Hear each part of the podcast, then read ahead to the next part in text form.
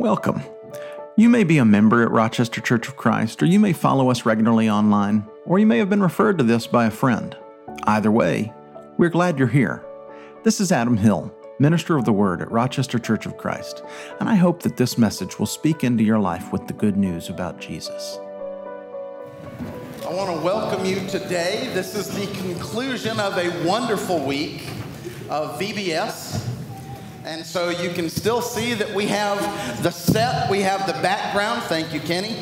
We have all of this set up because today, during our class time, we're going to be blessed to watch our musical that our kids have been working so hard on.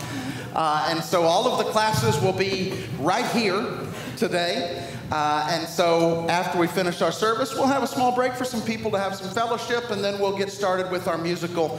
And we're glad that you get to see that. These, our young people have been working all week on this theme of tell me the truth. And to wrap up the week, today I want to spend a little bit of time with one of the stories that they looked at this week uh, the raising of Lazarus from John chapter 11. If you have a Bible, you can turn to John chapter 11. We're going to be there today. And I want to look at the idea of God our Redeemer. Okay, one of the things they studied and talked about this week was that God is our protector. And so last week we talked about God as our protector. This week we're going to talk about God as our Redeemer. All right, and to start that, I want to begin with a reading. Now, um, it is our tradition that we stand in honor of the reading of God's word, the authority of God. And so, if you would, join me and stand as I read from John chapter 11, verses 1 through 7. Now, a man named Lazarus was sick. He was from Bethany, the village of Mary and her sister Martha. This Mary, whose brother Lazarus now lay sick, was the same one who poured perfume on the Lord and wiped his feet with her hair. So the sisters sent word to Jesus, Lord, the one you love is sick. When he heard this, Jesus said, This sickness will not end in death. No, it is for God's glory, so that God's Son may be glorified through it. Now, Jesus loved Martha and her sister and Lazarus. So when he heard the news that Lazarus was sick, he stayed where he was two more days. And then he said to his disciples, Let's go back to Judea. Heavenly Father, we know that your ways are not always our ways, that your timing is not our timing. But God, help us to trust and know that what you do is right, and your timing is always on time. God, I pray that as your people, we can be honest in our faith.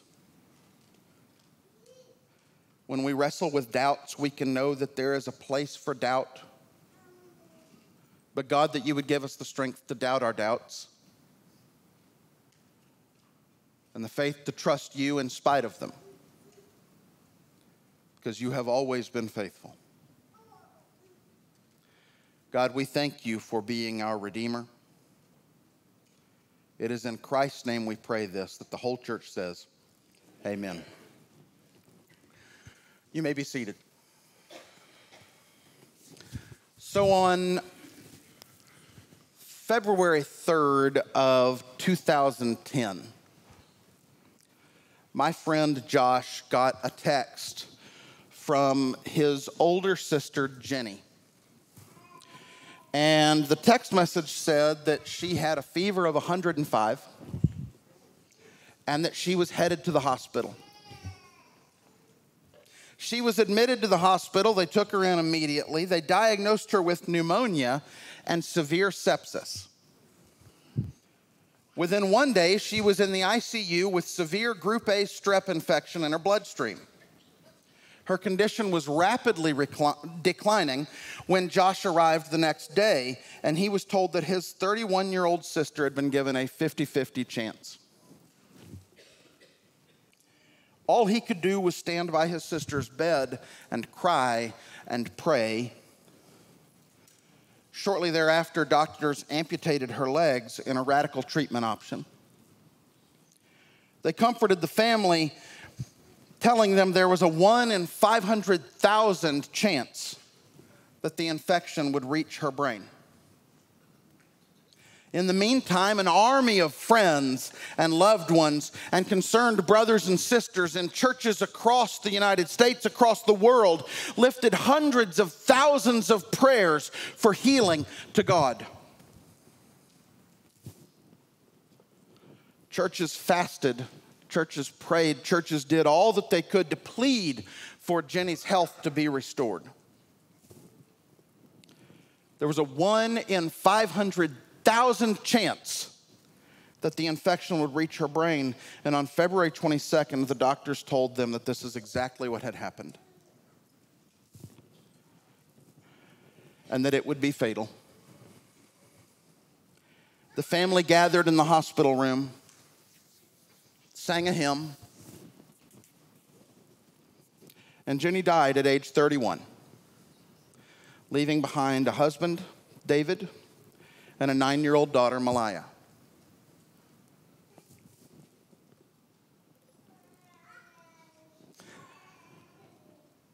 When Jesus found out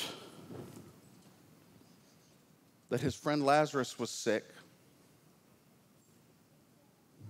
he stayed where he was for two more days. I can't read this verse without thinking of Jenny Bazalian.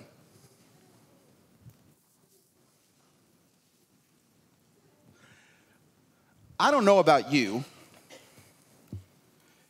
but I generally want my friends to respond when I'm in need.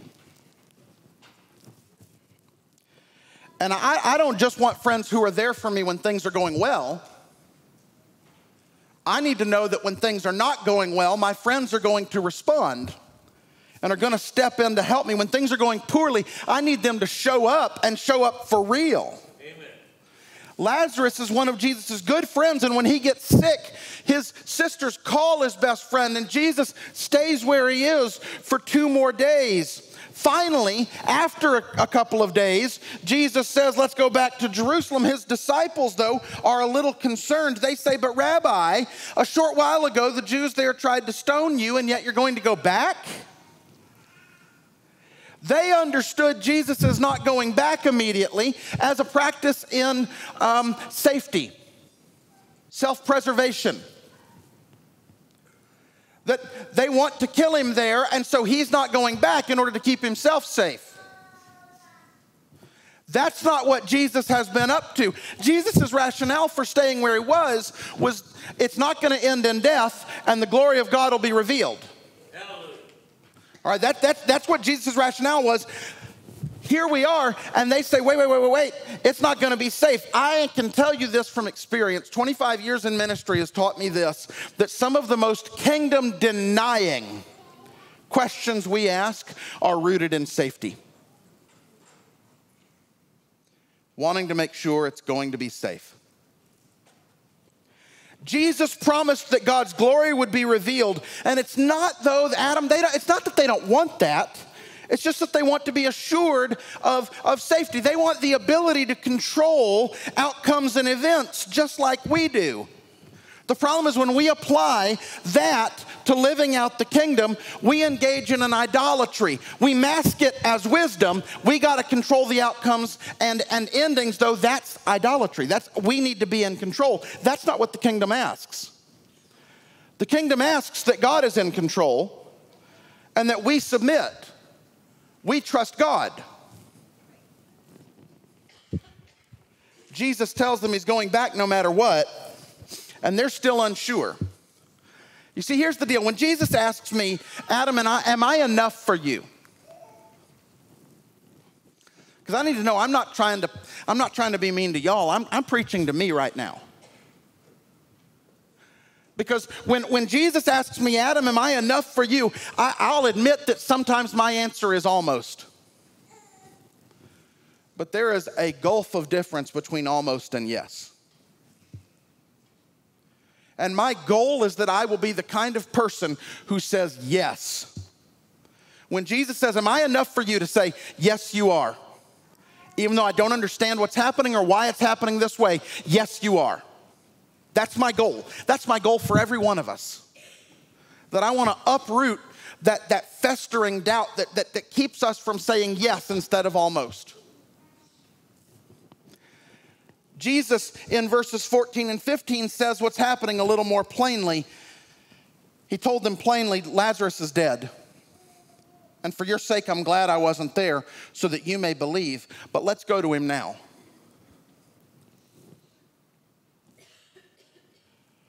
We're going to go wake him up. So in verse 17 and following, it says, On his arrival, Jesus found that Lazarus had been dead in the tomb for four days. How many days did he wait? Two. Gets there, four days gone. Which means that by the time he got the news, couldn't have made it back in time. Okay, don't lose sight of that as the rest of the story unfolds. I would want people to know that. All right? Now, Bethany was less than two miles from Jerusalem, okay? Many Jews had come to Martha and Mary to comfort them in the loss of their brother. When Martha heard that Jesus was coming, she went out to meet him. but Mary stayed at home. Jesus takes his time getting there, so it's no surprise that when he shows up, Martha and Mary are both more than a little upset. After all, how do you react when God doesn't show up and do what you want?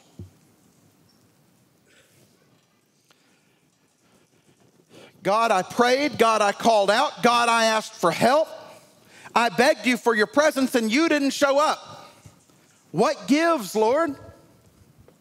I'm out here on your side. I, would it be better if I wasn't? Would it make any difference? Now, Jesus could have defended himself. When, when, when, when they come and approach him and they say what, they say what they're going to say, because listen to, what, listen to what Martha says 21. Lord, Martha said to Jesus, if you had been here, my brother would not have died. Plain and simple. If you had been here, my brother would be alive. You allowed this to happen.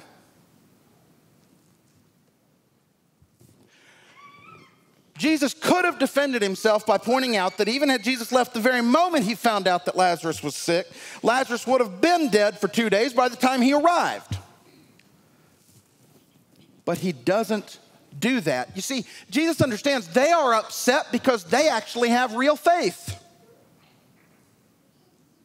They believe in who he is and what he and what he's doing. They have genuine conviction that Jesus had the power and means to change the situation had he been there. And so there's the question of pain. If you if you had been here, my brother wouldn't be dead, but there's also a statement of faith that follows in verse 22.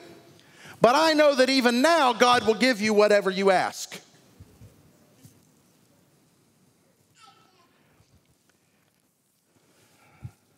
Jesus responds and says, Your brother will rise again. And Martha says, I know that he'll rise again in the resurrection at the last day. Now, Martha is the most advanced and theologically nuanced disciple in the New Testament at this point. She knows stuff that other people don't get yet. As a matter of fact, the church in Corinth is going to try and split over whether or not this even exists. All right, you can read verses 15, you can read chapter 15 if you want in 1 Corinthians 15. I would encourage you.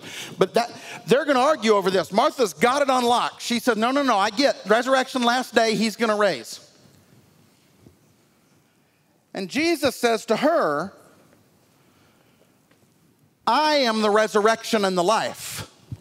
The one who believes in me will live even though they die. And whoever lives by believing in me will never die. Do you believe this?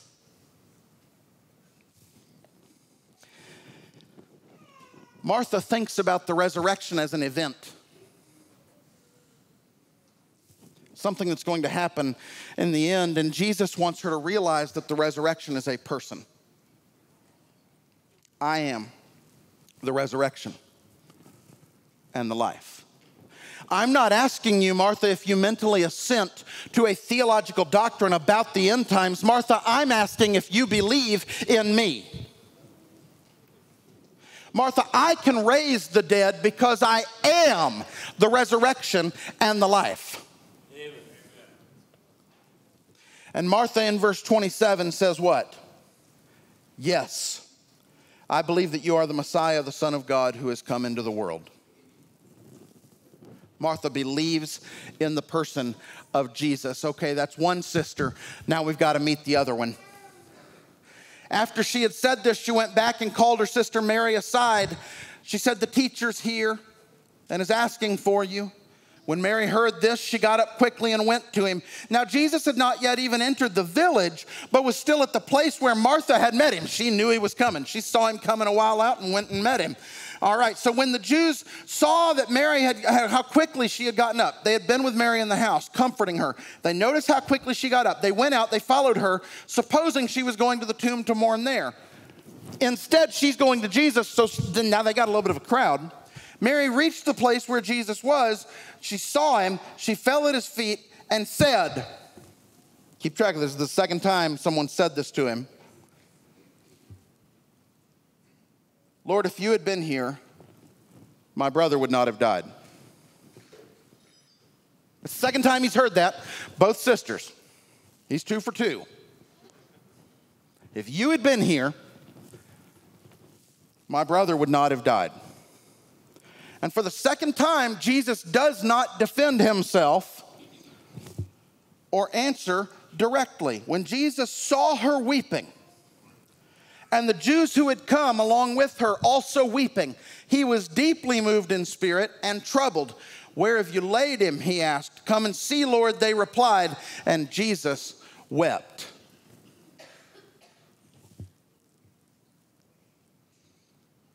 And the Jews said, See how he loved him. Jesus is not some stoic, unmoving philosopher's deity. Jesus is pained and is troubled and he weeps. Scholars have asked themselves the question why does he weep? Which I think is a little silly. But some say he's weeping in response to the faith that he sees in Mary and Martha. Ooh. I, okay, if that makes you feel better, you can, I can't disprove that. It, it's, not, it's not what the text is saying. Some scholars have said that Jesus weeps because he sees all the other people crying, that, that Jesus is a sympathy crier. Because the text at least does say he looks around, sees Mary crying, sees everyone else crying, and then he himself cries.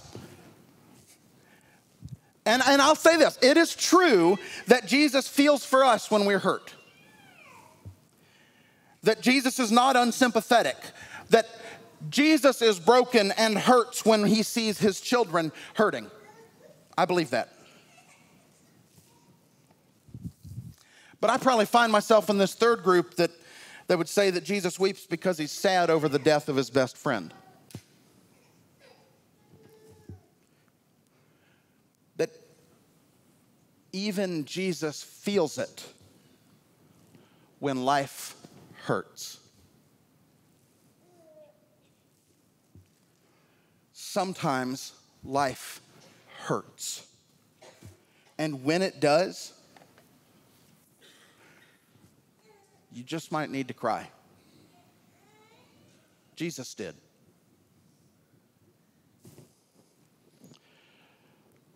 In this moment, Jesus shows us that it is all right to be human in the times when we are overwhelmed and it hurts.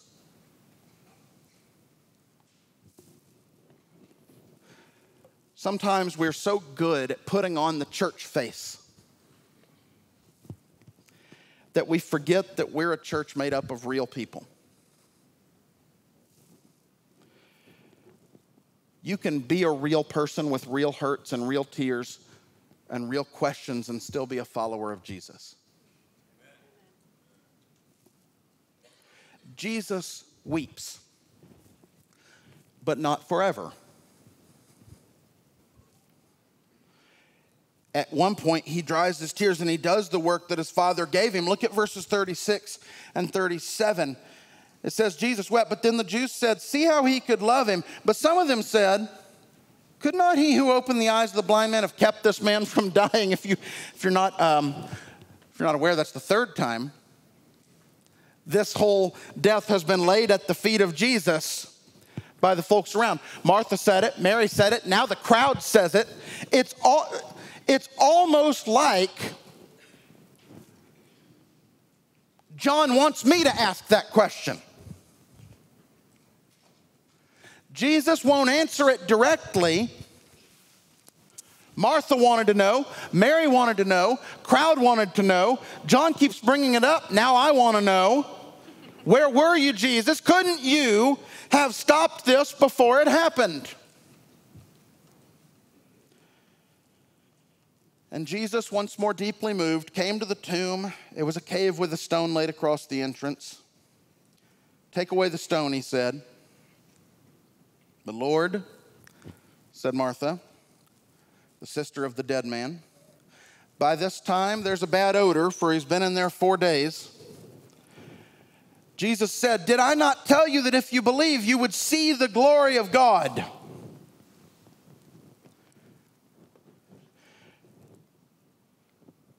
So they took away the stone. Jesus looked up and said, Father, I thank you that you've heard me. I know that you always hear me, but I said this for the benefit of the people standing here, that they may believe you sent me.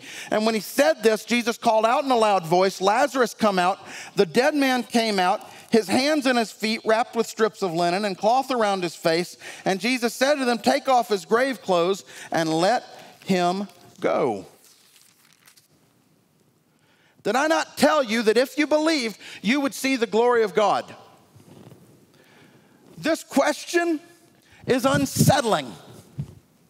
How do you stand in front of the tomb and everyone standing around you knows and believes that if you had been here, we wouldn't be in this situation? And then ask that same group for faith.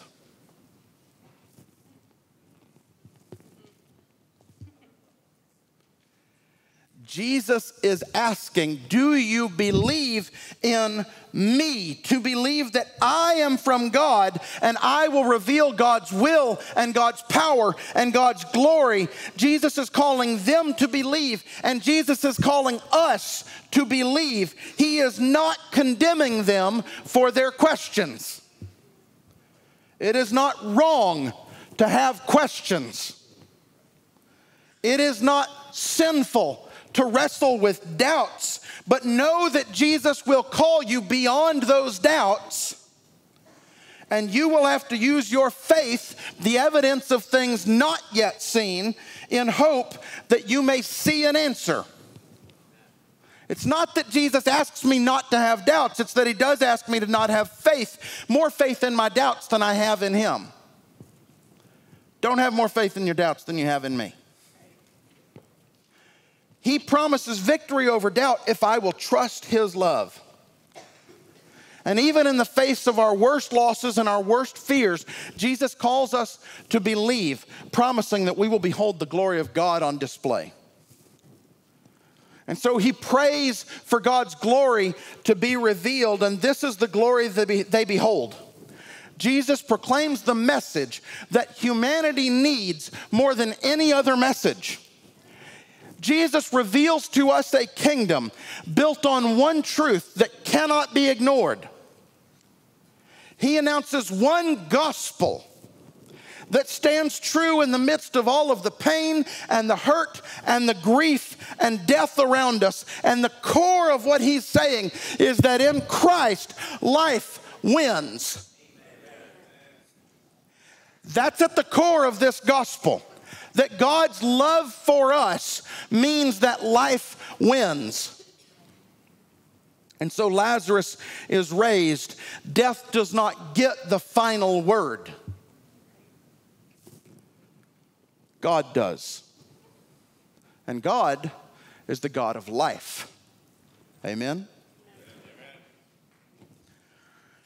I want to share with you a quote from Frederick Buechner that is one of my favorites, and it's a little bit longer, so I went ahead and put it on the screen for you so that you can you can think through it with me. He says, "What Jesus is promise, what Jesus promises is resurrection, and out of death will come another realm of life." Not because by our nature there's a part of us that does not die, but because by God's nature he will not let even death separate us from him finally. Because he loves us.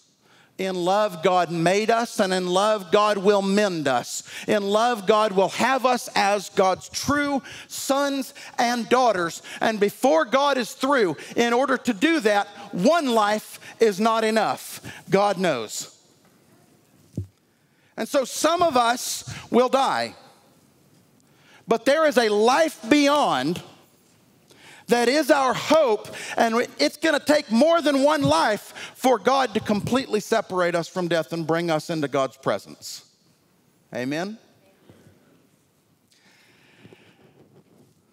So, Kenny, I want to go ahead and invite your team up. On the day that Jenny died, My friend Josh recalls the feelings of complete shock and absolute grief as he and his parents walked slowly and numbly out of the hospital shortly after her passing. And as they walked out with broken hearts, with tears still on their face, not even dry yet, with anger that, in spite of all of their prayers, Jenny had not been healed even now, years later, Josh says that he'll never know why God didn't heal his sister Jenny. He still hurts. He still gets upset, still gets angry, still asks questions. But he also finds faith. A scarred faith is what he calls it, that gives him hope he says that as they walked out of the hospital, his mom asked out loud, Remind me what we believe. What do we believe? And after a brief silence, her husband answered, The tomb is empty.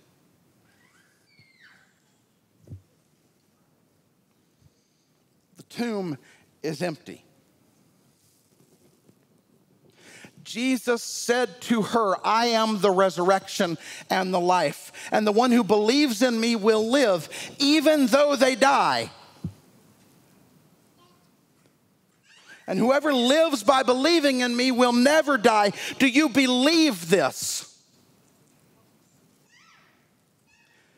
God is our Redeemer. God will save us from death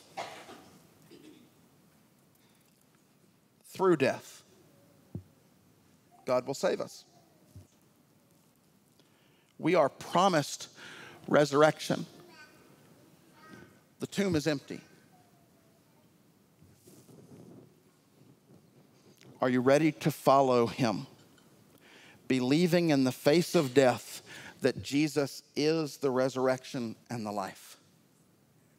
Are you ready to trust Jesus, believing him when he says, I am the resurrection and life, and life wins?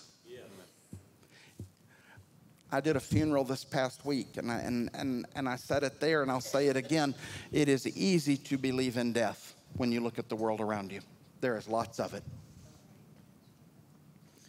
The challenge of faith, the call of faith, the invitation of Christ is will you believe in life? And if you're ready to say, Yes, I believe, and I want to stake my existence on it, then I want you to be baptized into Christ today. If you're ready to say that I want to give my life to Jesus, I want you to come forward today. I want us, I want us to immerse you into Christ. If you're hurting and you've been wrestling with doubts and you say, I don't, I've been a Christian, but I, I Sometimes my questions are better than my answers. I understand, and our faith is not a solution to everything. Our faith is a confession more than it is simple answers.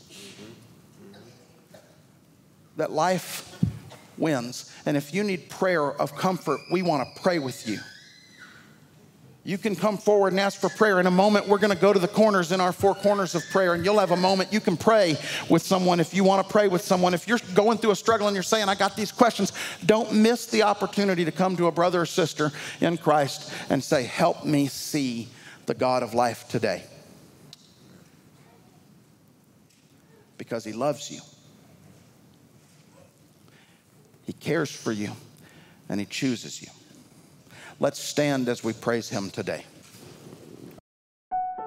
Rochester Church of Christ is called to live God's gospel, truth, and love with the world so that we all may find life together in God. We are not a perfect people, but we long to live in ways that help people see God and the kingdom more clearly. To learn more about our family of faith or to connect with us, visit www.rochestercoc.org. Remember, you are loved and chosen.